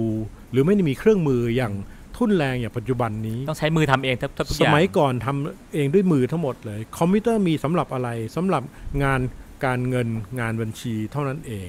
จนมาอยู่ออฟฟิศเดิมมาสัก 3-4 ปีแล้วย้ายสถานที่มาที่ซอย 26 เนี่ย มันถึงได้มี OS มีการใช้คอมพิวเตอร์ ซึ่งก็เป็นการเขียน 2D ครับนะครับ เป็น dimension เท่านั้นแล้วก็เอ่อทำงานกัน ถามว่าหุ่นจำลองก็ไม่ได้มี laser cut อืมมือครับ perspective เขียนด้วยอะไร เขียนด้วยทักษะของการอืมเขียนครับ perspective สมัยก่อนมีคน เก่งๆเอ่อปรมาจารย์ก็มีเราถ้าเป็นคนต่างประเทศเนี่ยก็มีคนเยอรมันเรียกเฮลมุตจาโคบีถ้าเอ่ยเฮลมุตจาโคบีในรุ่นรุ่นสถาปนิกรุ่นเพ่งเนี่ยทุกคนก็จะรู้จักครับแต่เดี๋ยวนี้ต้องเอ่ยนิธิสถาปิตานนท์เพราะลายเส้นพี่เต้ยเนี่ยไม่ได้ต่างอะไรกันกับจาโคบี้เลยนะครับ แล้วก็คนที่เขียนสีหมึกเก่งมาก ก็คือพี่ยงยงสลิดคนที่เขียนสีโปสเตอร์เก่งมากคือพี่ตุ๋ย อาวุธอังคาวุธ นั่นทุกอย่างทำด้วยมือหมดเลยอันนี้การทำด้วยมืออะครับเมื่อไม่มีเครื่องทุ่นแรงอะ มันเหนื่อยครับ แล้วเวลาเราส่งลูกค้าเนี่ย เราต้องส่งหุ่นจำลองด้วย ก็นั่งตัดโมเดลโมเดลอืมเราก็นั่งตัดโมเดลกับน้องๆนี่แหละครับพี่เต้ยก็อยู่นะพี่เต้ยอยู่เกือบถึงเช้าเหมือนกันแล้วก็กลับไปบ้าน ผมก็อยู่ลากจนถึงเช้า แล้วก็การทำสไลด์ PowerPoint ไม่มีนะครับ สมัยก่อน มันมีแต่สไลด์ที่เป็นสไลด์จริงๆ ด้วยแผ่นฟิล์มใส แผ่นใสสี่เหลี่ยม แล้วผมไปซื้อ Carousel ไอตัวฉายสไลด์ของ Kodak ซึ่งสามารถที่จะ sync ตั้งเวลาของการฉายต่อ frame ได้ แล้วก็ sync เสียงลงไปได้ โอ้โห มันทันสมัย อ๋อหมายถึงว่ามันเป็นฟิล์มสไลด์ที่เป็นวงวงๆเครื่องฉายเป็นวงวงๆใช่ไหมฮะ นั่นแหละครับ คือ Carousel อ๋อแล้วเอาตัวสไลด์เนี่ยวางลงไป ก็คือฟิล์มสไลด์ที่เหมือนฟิล์มถ่ายรูปแต่เป็นฟิล์มสไลด์ ถูกต้องแล้วจะมีกรอบสีขาวเนี่ยครับเห็นไหมฮะถ้าเราอืมส่องเห็นก็จะเห็นครับเห็นภาพนั่นแหละพูดง่ายๆมันมีการดูสองอย่าง ก็คือดูด้วยตาแล้วก็เสียบครับเข้าไปเออดูซึ่งโอ้เป็นงูนภาพนั้นก็จะเอามาจากการเอากล้องถ่ายรูปเอาไปถ่ายงานเราเป็นฟิล์มสไลด์เป็นฟิล์มสไลด์แล้วก็ไปถูใส่ต้องไม่ใช่ฟิล์มพรินท์ครับนะครับแล้วก็ฉายขึ้นจอให้เห็นว่านี่คือรูปงานที่เราจะ present ใช่ขอขอวิชาสักข้อได้ไหมฮะ present งานขายงานยังไงให้ให้ผ่านครับ มันมี tactic อะไรบ้างเยอะมากเลย ผมผมทำเป็นผมบรรยาย professional practice seminar ให้กับหลายสถาบัน แล้วก็จะมีบรรจุตรงนี้เอาไว้ด้วยอันนี้เอาง่ายๆก่อนทิปแรกเลยคือ การเตรียมการอันนี้เวลาเตรียมการการ present เนี่ยเราต้องรู้ข้อมูลในระดับที่อืมพูดง่ายๆเกือบจะ เกือบจะร้อยเปอร์เซ็นต์ในคำถามที่เราคาดการณ์ว่าจะต้องเกิดขึ้น ครับ แต่คราวนี้ก่อนที่จะ present หนึ่งวันเนี่ย ผมจะไม่ได้นอนนะ ผมจะเขียนหัวข้อทั้งหมดลงไปที่มันจะไปเป็นหัวข้อสำคัญที่ครับต้องนำเสนออืมไล่มากี่หน้ากี่หน้าก็ว่าไป แล้วก็ดูว่าผมต้องพูดอะไร ต้องนั่นอะไรบ้าง แต่พอเวลาจะเข้าไป present แล้วเนี่ย ผมจะเอาพวกนี้ทิ้งหมดเลยอืมการ present คุณต้องเป็นธรรมชาติ คุณต้องต้องเป็นธรรมชาติอืมแล้วทิปที่สำคัญมากเลย อย่า present อะไรที่ไม่มี humor เวลาเรา present งานเนี่ยกรรมการนั่งฟังบางทีก็สิบคนสิบท่านยี่สิบท่านบ้างอะไรบ้าง แล้วเราไม่ใช่เป็นรายแรกที่ present อืมเราอาจจะได้ present ในช่วงบ่าย ช่วงเช้าอาจจะมีสองราย ช่วงบ่ายถ้าเราเป็นรายแรกก็เรื่องหนึ่ง แต่ถ้าเราเป็นรายสุดท้ายเนี่ยมันอาจจะเป็นรายที่สี่ครับถามว่ากรรมการนั่งฟังตั้งแต่เช้ามาไอ้คำพูดคล้ายกัน หัวข้อเดียวกันเนี่ยอืมเบื่อไหมอ้วกอืมผมว่าเบื่อเหมือนกันครับนะครับทีนี้ถ้าเราเป็นรายที่สามที่สี่เนี่ย ผมผมคิดว่าถ้าเรายัง present ด้วยหลักวิชาการโอ้มันตึงเครียดมากเลย ไม่มีใครฟังหรอกครับ ถึงครับฟังก็ฟังเข้านี่ออกอืมนี่ ไม่มีอะไรที่เป็นประทับใจครับผมจะบอกน้องๆเสมอว่า อย่าอย่าเครียด คุณต้องให้ในที่ประชุมเขาหัวเราะ ไม่ว่าจะอะไรก็ตามเนี่ย present ด้วย humorคุณต้องมีเทคนิคในการหัวเราะอืมมันเป็นศาสตร์อย่างหนึ่ง แล้วเวลาเวลาอย่างเพ่งมองเนี่ย สมมุติว่าเพ่งคุยกับคุณก้องสองคนเนี่ยครับ ตาเพ่งจะอยู่ที่คุณก้องอืมเพราะอะไรเพราะเราสนทนากันสองคน อืมถ้าเพ่งถามคุณก้องถามเพ่งก็มองหน้าเพ่งเพ่งก็จะตอบแล้วโดยมองมองตาคุณก้องครับพี่แต่ถามว่าในงานชีวิตอืมจริงอะเราไม่ได้ present กับสองคน เราอืม present กับกรรมการสิบคนบ้างยี่สิบคนบ้าง เราจะต้องให้ความสำคัญ ของกรรมการท่านอื่นด้วยอืมมองตาให้ครบทุกคน มองตาให้ครบทุกคน โทนเสียง เพ็กพูดกับคุณก้องมาเนี่ย เพ็กไม่มีโมโนโทนว่าอะไรเลยนะอ่าเพ็กจะมีเสียงอะไรก็ตาม ครับ แล้วก็แต่เวลาทิปของมันก็คือว่า ถ้าถึงตอนที่จะต้องขอคำตัดสินใจอะขอคะแนนณก้องต้องดูว่าถูกไหมฮะใครที่เป็น decision maker หรือใครอ่าที่เป็นผู้ ใหญ่สุดที่ในจะห้องนั้นชี้เป็นชี้ตายเอาก็มองตาเขาคนนั้น มองตานี่นะ ตามันมีหลายอย่างนะครับ มันมีตาก้าวร้าว ตาขอความเห็นใจ ตาว้าวอนครับ ผมพรีเซนต์งานของมหาวิทยาลัยกรุงเทพครับ ตึกเพชรนะฮะผมสอบไม่เข้าสอบเข้าคณะสถาปัตย์ไม่ได้ ผมไปอยู่วิทยาลัยกรุงเทพ แล้วก็อยู่คณะนิติศาสตร์รามคำแหงสองที่ แต่ผมจะเรียนที่วิทยาลัยกรุงเทพ แปลกใจใช่ไหมฮะทำไมผมใช้คำว่าวิทยาลัยกรุงเทพ สมัยก่อนเป็นวิทยาลัยกรุงเทพครับ อยู่ที่กล้วยน้ำไทยอ๋อ นะครับ ผมเรียนอยู่ปีหนึ่งแล้วก็สอบเอนทรานซ์ใหม่ แล้วก็นั่นวันที่ผมมีงานท่านอาจารย์ดรธนูกุลชน ท่านอธิการในสมัยที่ผมทำงานชิ้นแรกให้กับครับมหาวิทยาลัยกรุงเทพเนี่ยทำตึกหอสมุดสุรัตน์โอสถานุเคราะห์ โดยที่มีท่านอาจารย์ ดรธนูเนี่ยท่านเป็นอธิการ แล้วก็มีคณาจารย์ มีท่านอาจารย์เพชรท่านอาจารย์รัฐหลาย ๆ ท่านนั่งเป็นกรรมการในบอร์ดอยู่ด้วย วันที่ present เนี่ย วันที่ present เนี่ย ผมเป็นคน present ให้กับผู้บริหาร ท่านอาจารย์ธนูถามมาคำหนึ่งว่า คุณภากร เออเราจะเชื่อใจพวกอาจารย์เนี่ยพวกผมเนี่ยจะเชื่อใจได้อย่างไรว่า A19 หรือว่าคุณภากรเนี่ยจะทำงานให้กับหมหาวิทยาลัยกรุงเทพด้วยด้วยอย่างดี กล้องนึกออกไหมผมคุกเข่าลงไปจริงๆนะ แล้วผมร้องเพลงวิทยาลัยกรุงเทพ เป็นเพชรในชัยพฤกษ์จารึกใจ เจียรนัยน้ำงามแวววางแสง เห็นไหมฮะ ทุกคนก็งงทำไมผมผมร้องเพลงนี้ได้ ผมก็บอกผมอยู่วิทยาลัยกรุงเทพนะครับแล้วสิทธิ์เก่าอย่างผมอะคงไม่คิดร้ายกับสถาบันที่ผมเคยอยู่หรอกอืมมันก็ มันก็ได้ทำงานอืมฮะ13อาคารในวิทยาลัยกรุงเทพมหาวิทยาลัยกรุงเทพครับผม ทีนี้ถ้าเกิดว่าอ่าอยากจะให้พี่เล็กลองให้คำแนะนำหน่อยนะครับว่าเอ่อผู้คนในในแวดวงอ่าคนทำงานในออฟฟิศนะฮะในวัย 20-30 ควรทำงานอย่างไร แล้วก็อะแล้วก็ 30-40 ควรทำงานอย่างไรพี่ ผมว่าในช่วงต้นของการทำงานนะมันเป็นช่วงที่ลองผิดลองถูกได้อืมมันเป็นช่วงที่สั่งสั่งสมเอ่ออาวุธยุโทโธปกรณ์ในตัวเราไว้ครับ ความเข้าใจคาดเคลื่อนอย่างหนึ่งคือว่า ถ้าเราจบคณะสถาปัตย์มาแล้วอืมได้รับสถาปัตยกรรมศาสตร์บัณฑิตแล้วครับเนี่ย เราจะต้องเก่งดีกว่าเอ่อผู้ที่จบในระดับสมัยก่อนจะมีวิชาชีพ วิชาชีพอื่น ๆ ปวช ปวส ครับ ผมบอกน้อง ๆ ว่าเป็นความเข้าใจที่อาจจะคลาดเคลื่อน เพราะว่าจบมาเนี่ย คุณไม่มีอะไรเลยนะ ตอนคุณอยู่มศห้าเนี่ย คุณเป็นรุ่นพี่เขาเรียกว่าเป็นรุ่นพี่แก่ที่สุดในโรงเรียน แต่พอคุณเข้ามหาวิทยาลัยคุณเป็นรุ่นน้องที่สุดในมหาวิทยาลัยอืมแต่พอคุณอยู่ปีห้าคุณเป็นรุ่นพี่ที่แก่ที่สุดในมหาวิทยาลัยนะเวลาคุณจบเข้ามาทำงาน คุณเป็นน้องใหม่ที่สุดในวงการวิชาชีพนะอืมซึ่งคุณต้องต้องดูว่าคนอื่นที่อยู่มาก่อนเนี่ยครับงานเนี่ยในวิชาชีพเนี่ยมันมันมีองค์ประกอบ ในเรื่องวิชาการกับในเรื่องประสบการณ์สองอย่างเนี่ยมันขาดอย่างใดอย่างหนึ่งอืมมันไม่สมบูรณ์ครับฉะนั้นบางทีจบมาสถาปัตยกรรมสถาปัตยกรรมศาสตร์บัณฑิตจบมาแล้วเนี่ยก็รู้สึกว่าฉันเก่งอืมทำงานได้หลายหลายๆอย่างครับ มันไม่จริงอืมมันต้องดูว่าเขาทำอะไรบ้างครับฉะนั้นวัย20เป็นวัยแห่งการเรียนรู้นะฮะอย่าใช่อย่าอีโก้เยอะ อย่าอีโก้เยอะอะแล้ววัยสัก30ถึง40 ควรจะทำยังไงเริ่มมีอาวุธอืมแล้ว เริ่มที่จะแสดงตนได้แล้ว เริ่มที่จะลีดหรือไม่หรือการเวลาในในงานเอ่อประชุมของงานก่อสร้างเนี่ยครับณก้องครับเอ่อมันจะมีแผนกอะไรบ้างหนึ่งเจ้าของโครงการสองผู้ควบคุมงานสามสถาปนิกครับสี่วิศวกรห้าดีไซเนอร์ทุกสาขาที่จะเข้ามา นั่งประชุมด้วยกันสำหรับโครงการโครงการหนึ่ง ผมบอกน้องๆเสมอเลยว่า คุณจะต้อง แก่กล้าได้ในขณะที่คุณหลีดการประชุมได้โอ้ในวัย 30 กว่าต้องลีดผู้เกี่ยวข้องมหาศาลทุกๆคนล้วนเรียกว่าคำว่าเก๋าในเส้นทางของตัวเอง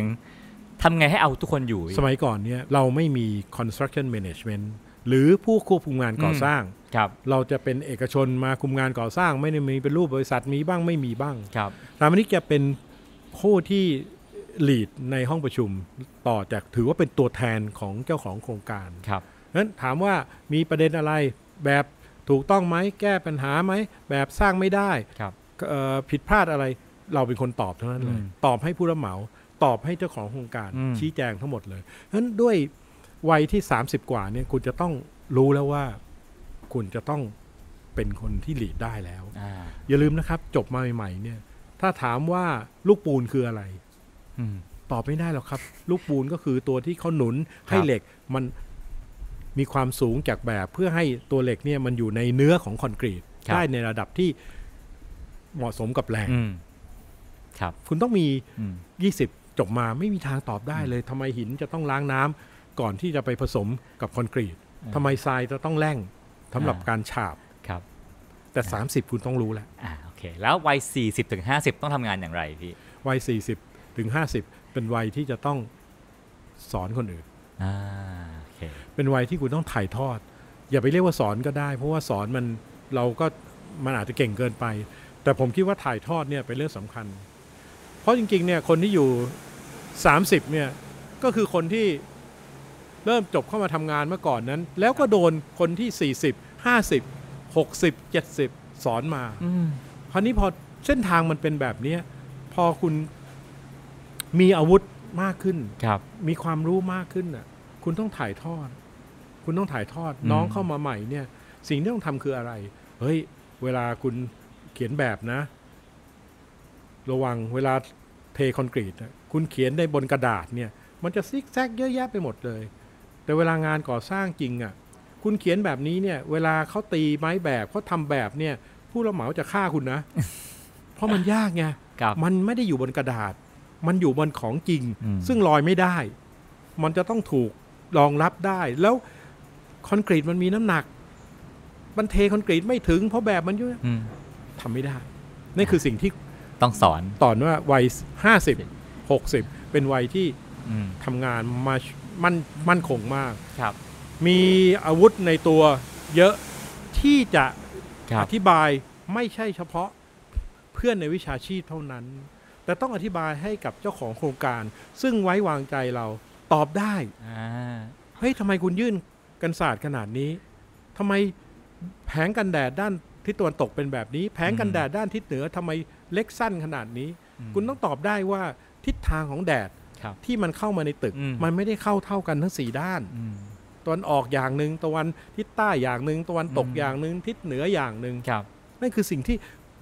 ถ้าคุณจะทำแบบแล้วคุณจะต้องอธิบายเจ้าของโครงการได้ว่าเหตุผลของแบบเพราะอาคารหน้าตามันเป็นอย่างนี้ เพราะมันเป็นอย่างนี้อืมฮะนั่นแปลว่าวัยเลขห้าเลขหกเนี่ยคือวัยแห่งการต้องโน้มน้าวเอ่อเจ้าของโครงการให้ได้ให้คำปรึกษาเขาคือให้ได้คือผมว่าห้าสิบหกสิบเนี่ยคำพูดเนี่ย เจ้าของโครงการจะต้องเชื่อแล้วอืมคือถ้าคุณพูดในวัยหกสิบแล้วเจ้าของโครงการยังไม่เชื่อเนี่ยผมว่าเดี๋ยวเราไปขายกระต่าย เราไปขายต้นไม้แถครัวบจตุจักรดีคกรับว่าผมอะทีนี้พักวัยเจ็ดสิบไปก่อนนะฮะ พี่เล็กสร้างบ้านหลังนี้ตอนอายุเท่าไหร่ฮะ ปีหนึ่งเก้าเก้าเก้า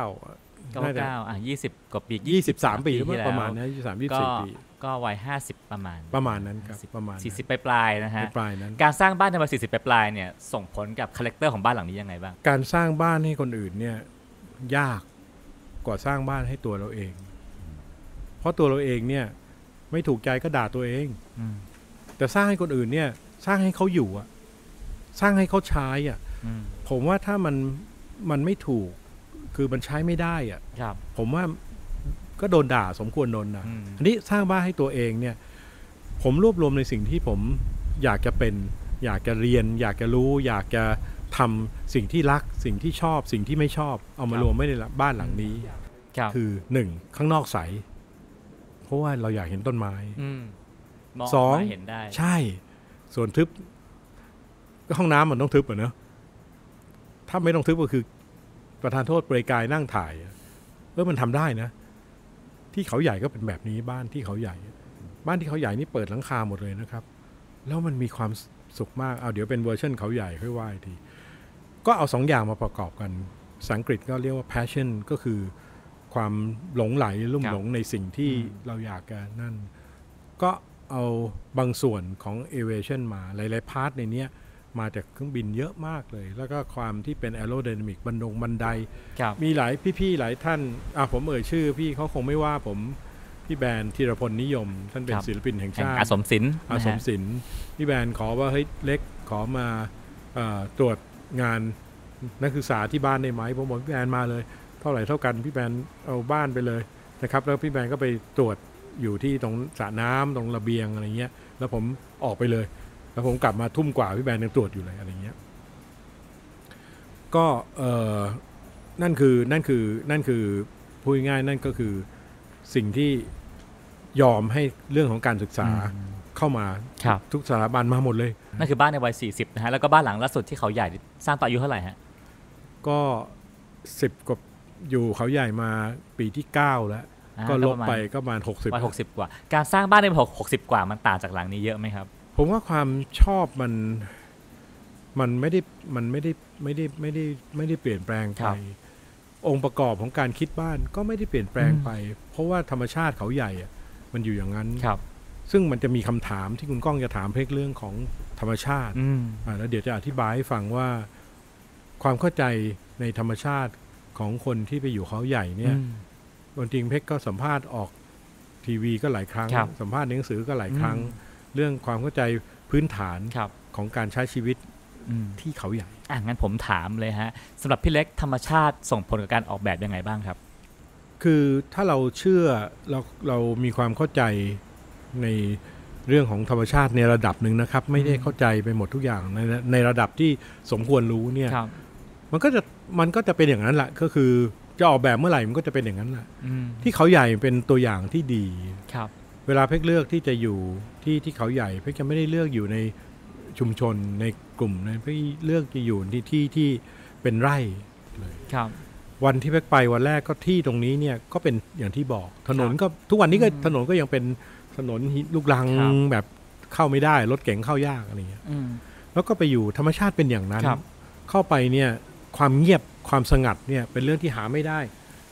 ครับ ในกรุงเทพอืมหรือในชานเมืองหรือในตัวเมือง หาไม่ได้อืมความสงัดเนี่ยตอนที่ทำเนี่ย ไม้กระบอกตอนที่เทพื้นคอนกรีตเนี่ย ไม้กระบอกเนี่ยที่เอามาทำเนี่ยมันตกลงไป ไม้กระบอกสูงสักสองเมตรห้าสิบครับนะครับมันมันตกไปกระแทกพื้น ไม้กระบอกมันเป็นเสียงกล้องเวลาเขาเคาะเกาะอะมันก็จะดัง ตกไปกระแทกพื้นตูมครับเนี่ย เสียงเนี่ยมันจะก้องกับเขา เพราะความสงัดมันเกิดขึ้นอืมแบบนั้น ไม่มีเสียงอื่น มอเตอร์ไซค์ก็ไม่มี เวลาจะดูดาวเนี่ย จะต้องดูดาวที่นั่น เพราะว่า1 high elevation ความสูง 1,400 ฟุตครับแล้วก็ไม่มี pollution คือไม่มีมลพิษทางอากาศครับฟ้าจะใสมากอืมเวลาดูทางช้างเผือกไปดูที่นั่นอืมนะครับ นั่นคือสิ่งที่เมื่อเกือบสิบปีที่แล้วอยู่มาเป็นแบบนั้นครับ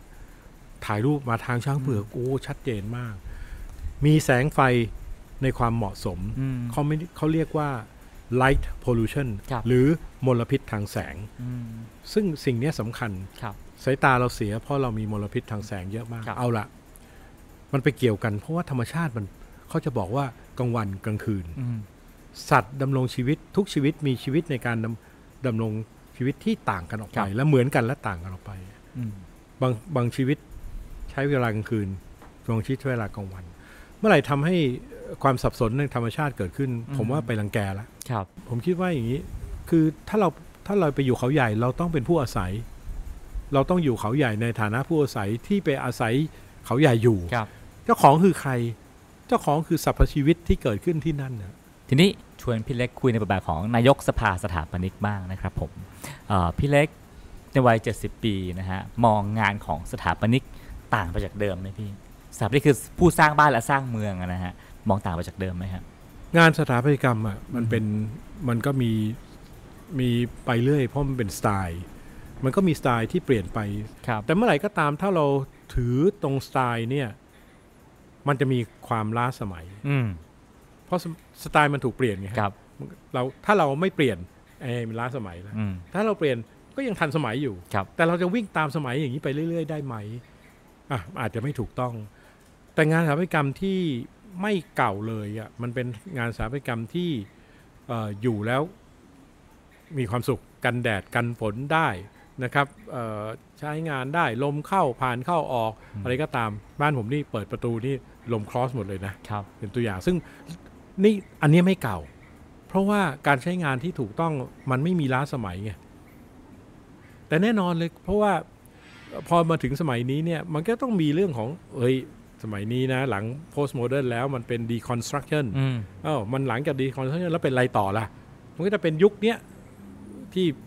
มีเรื่องของ metaverse เรื่องของอะไรเข้ามา แล้วก็คิดครับรูปแบบสถาปัตยกรรม มีเรื่องของมสถาปัตยกรรมมันเปลี่ยนไปด้วยวัสดุ ความความหลากหลายของวัสดุที่อำนวยให้เราทำได้หลายอย่าง สมัยก่อนถามถามว่าถามตึกที่เป็นกระจก curtain wall เนี้ยทำ ง่ายไหมไม่ง่ายเลยอืมเพราะเพราะว่าความจำข้อจำกัดของวัสดุครับเดี๋ยวนี้ขีดความสามารถการทำคะการยื่นตัวของอาคาร การทำอาคารกระจก การทำกระจกสองชั้น การทำเรื่องอุณหภูมิอืมมันมีเยอะไปหมดเลยนะครับฉะนั้นเอ่อในวัย 70 แล้วเนี่ยผมคิดว่าสถาปัตยกรรมเปลี่ยนเปลี่ยนในแง่เปลี่ยนตามรูปแบบเปลี่ยนเปลี่ยนตามวัสดุเปลี่ยนตามความทันสมัย แต่ห้องนอนก็เป็นห้องนอนนะครับ ถ้าห้องนอนมันสบาย มันก็คือมีอุณหภูมิที่นอนได้ดี มีอย่างนี้อ้าวมีวิวที่ดีมองตื่นขึ้นมาเห็นสีเขียวหมด เออใช้ได้ อะไรอย่างเงี้ยนะครับครับเขาเรียกฟังก์ชันอืมฟังก์ชันมันต้องมันมันมันต้องถูกอย่างนั้นแหละครับผมแต่รูปแบบจะเป็นไงก็ช่างบางคนก็จะเป็นเป็นคลาสสิกเป็นอะไรก็ก็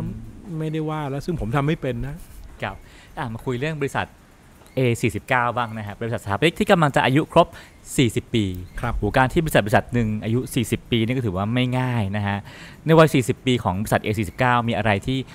เรียกว่าควรน่าดีใจและควรระวังบ้างพี่ บริษัท3 4 9เราเริ่มพี่เต้ยเริ่มมาเนี่ยนะครับก็มีคนสองสามคนเท่านั้นครับเอง ผมเข้ามาจอยกับมาร่วมกันงานกับ3 4 9 ก็คนน่าจะไม่ถึง 10 10 คนครับการที่มีบริษัทในจำนวนคนแค่เนี้ยคือครอบครัวอืม การเงินมีคนเดียวพ่อบ้านมีคนหนึ่งมีฝ่ายโปรดักชันชุดหนึ่งมีอะไรพวกเนี้ยแล้วเราก็เชื่อหัวเรืออ้าวไปก็ไปน้องนุ่งตามไปพี่เต้ยว่าไงก็ว่าตามกัน แล้วก็การตัดสินใจเลยก็ง่าย คนน้อยเรื่องไม่เยอะอืมไปไหนไปด้วยกันนั่งรถ ไปรถบัสคันเล็กไปและไปเที่ยวกันครับยี่สิบกว่าคนก็ไปได้อืมนะแต่ปัจจุบันนี้เนี่ย จากบริษัทหนึ่งเนี่ยมาจนถึงปัจจุบันเนี่ยมี 15 บริษัทในกลุ่มของ 49 มันครอบคลุมหลายสาขามากนะครับเกือบจะพูดง่ายๆในวิสายวิชาชีพเนี้ยก็เยอะนะครับครับคนเยอะ A19 เนี่ยปัจจุบันเนี่ย230อืม A19 อย่างเดียวนะคครัรับไม่นับ อีกภูเต14 บริษัท ไม่นับ 14 บริษัท รวมกันทั้งหมดเลยในกลุ่มเราเนี่ยประมาณ 600 620 ก็ถือว่าเป็นเป็นบริษัทที่ปรึกษาที่มีสเกลค่อนข้างจะใหญ่ ความใหญ่มีทั้งข้อดีและข้อเสีย เอ่อเอาข้อเสียก่อนก็ได้ ข้อเสียคือเวลาจะขับเคลื่อนอะไรเนี่ยเยอะมากครับเยอะเหมือนกันคือต้องอธิต้องเข้าใจนะ เวลาเวลาพี่พูดกับคุณก้องเนี่ย ชอบไม่ชอบ เราพูดกันสองคน อ่า ไม่ชอบไม่อยากทำนะ เฮ้ยทำแบบนี้สิวะ มันถูก พอเวลาพูดกับสิบคน ยากขึ้นมาอีกหน่อย พูดกับร้อยคน ยากไหมพูดกับสองร้อยคน ไม่ง่าย แล้วพูดกับหกร้อยคน เยอะมากเลย นั่นคือข้อที่อย่าไปเรียกว่าข้อเสียเลย เป็นข้อที่ต้องระวัง เพราะว่าการขับเคลื่อนคนขนาดนี้เนี่ย ถ้า เราให้มวลเนี้ยไปด้วยกันได้ โดยไม่มีความขัดแย้งเนี่ยความเข้มแข็งของบริษัทมันก็จะอยู่ได้ดังนั้นการผูกใจอะมันผูกใจหลายอย่างอ้าวเอกเชื่อว่าพี่เต้ยเป็นเป็นหนึ่งในเขาเรียกตำนานพี่ที่ผูกใจน้องๆได้ครับนะครับ สิ่งที่ผมรับมาก็รับรับมาอืม สืบสามาว่าเออเราต้องทำแบบนี้นะครับพี่เขาทำแบบนี้อืมเราก็ต้องทำแบบนี้ การที่จะตั้งบริษัทต่อๆมาเนี่ยก็คิดผมก็คิดอยู่เรื่อยที่เดี๋ยวผมก็คิดเนี่ยผมกำลังจะมีบริษัทอีกแล้วนั่นสิฮะกำลังจะเปิดบริษัทที่ 16 บริษัทที่ 16 เรียนให้พี่เต้ยทราบไปแล้วก็เดี๋ยวค่อยว่ากันเห็นด้วยหรือไม่เห็นด้วยแต่ว่าแต่ครับตอนเนี้ยใน A19 เนี่ยเราบริหารด้วยระบบของกรรมการบริหารบอร์ดครับผมเป็นนั่งเป็นประธานกรรมการบริหาร แต่ก็ทุกคนก็นั่งคุยกันอืมนั่นคือข้อที่ต้องระวัง แล้วก็สำคัญมากที่ต้องระวังก็คือเออระบบการเงินครับองค์กรใหญ่ๆอะถ้าไม่ระวังให้ดีอะระบบการเงินเป็นเรื่องสำคัญครับ ถ้าท่านกล้องจำได้ปี 3940เนี่ย เราเองก็ประมาทถามเลขสิบเก้าประมาทไหมประมาทตอนนั้นผมผมก็เป็นผู้จัดการนั่นแหละก็ เอ่อ ทำงานเนี่ยเรารับน้องๆเนี่ยเราก็รับไปถึง 75 คน ถือว่าเยอะนะครับ ตอนนั้นบริษัทก็หลายบริษัทแต่ไม่เยอะเท่านี้ แล้วพอปี 39 โทรศัพท์สามเครื่องดังพร้อมกัน รับไม่หวัดไม่ไหว เพราะคนให้แต่งานทำซึ่งมันเป็นของไม่จริงไงนึกออกไหมแต่คนพยายามจะบอกว่านี่คือของจริงอืมเราปฏิเสธก็ไม่ได้ หลายงานที่ผมปฏิเสธเนี่ยผมโดนเจ้าของโครงการไปฟ้องพี่เต้ยว่าผมไม่ทำอะไรไม่ทำงานให้ คือรูปแบบของอสังหาคือว่ามีมีโจทย์มาให้เราออกแบบตึกโน่นนี่นั่น เพื่อที่พอแบบเสร็จเขาก็เอาไปสร้าง เอาไปกู้เงินสร้าง แต่ใช่ปัญหาคือสุดท้ายจะไม่มีเงินสร้าง หรือไม่มีมีเงินสร้างจนจยับงไงก็มีเงินสร้างอืมเพราะว่าเป็นการกู้เงินนอกอ่านอกนอกนอกเลยเป็นโอเวอร์ซีครับนั่นมาเลยคราวนี้พอเอาละไอ้นั่นคือเรื่องของเจ้าของโครงการครับเรื่องของบริษัทอืมคนเยอะเนี่ย เวลาเราโอ้ยเงินมันเข้าในปี 40 เนี่ย 3940รอยต่อเนี่ย เป็นปีที่น้องๆจบมาเนี่ย เรียกเงินเดือนได้ 20,000 กว่า 20,000 อัพ สมัยก่อนเนี่ย สตาร์ทด้วยเงินเดือน 11,000เมื่อบาท20 ปีที่แล้ว ใช่ 11,000 บาทเท่านั้น ประมาณเนี้ยโอ้โห10,000เรียกว่าเบิ้ลได้ขึ้นมาเท่าตัวเลย เท่าตัวเลยครับ แล้วไม่ง้อนะอืมคุณต้องจ้าง แล้วเป็นปีที่คณะถาปัดเนี่ย อันดับการเลือกเนี่ย ชชชนะหลายคณะอืมเพราะว่ามันรู้สึกว่าจบจบมามีงานแบบงานดีมานได้ครับอะโอเค ก็เอ่อปีนั้นเนี่ยพอเหตุการณ์มันฟุบขึ้นมาแล้วเนี่ย เรากับเราเราเราเรียกว่าไม่ทันนะครับ เราจะต้องลดจอืมำลดลดพนักงานลงครับเราต้องมีเงินชดเชย เงินชดเชยไม่พอแล้วครับ เราเก็บไม่ได้ขนาดนั้น ก็ต้องขอว่า เราไม่เคยไม่เคยเบี้ยวใคร แต่เพียงแต่ว่าเงินชดเชย ขอความเห็นใจว่าเราขอผ่อนชำระไปจนครบได้ไหม น้องๆก็อยู่ด้วยกันมานั่นแหละก็ไม่ได้ว่าอะไรก็ยอมครับนะครับ แต่เพียงแต่ว่าความรู้สึกเราไม่ค่อยดีนะ เพราะว่า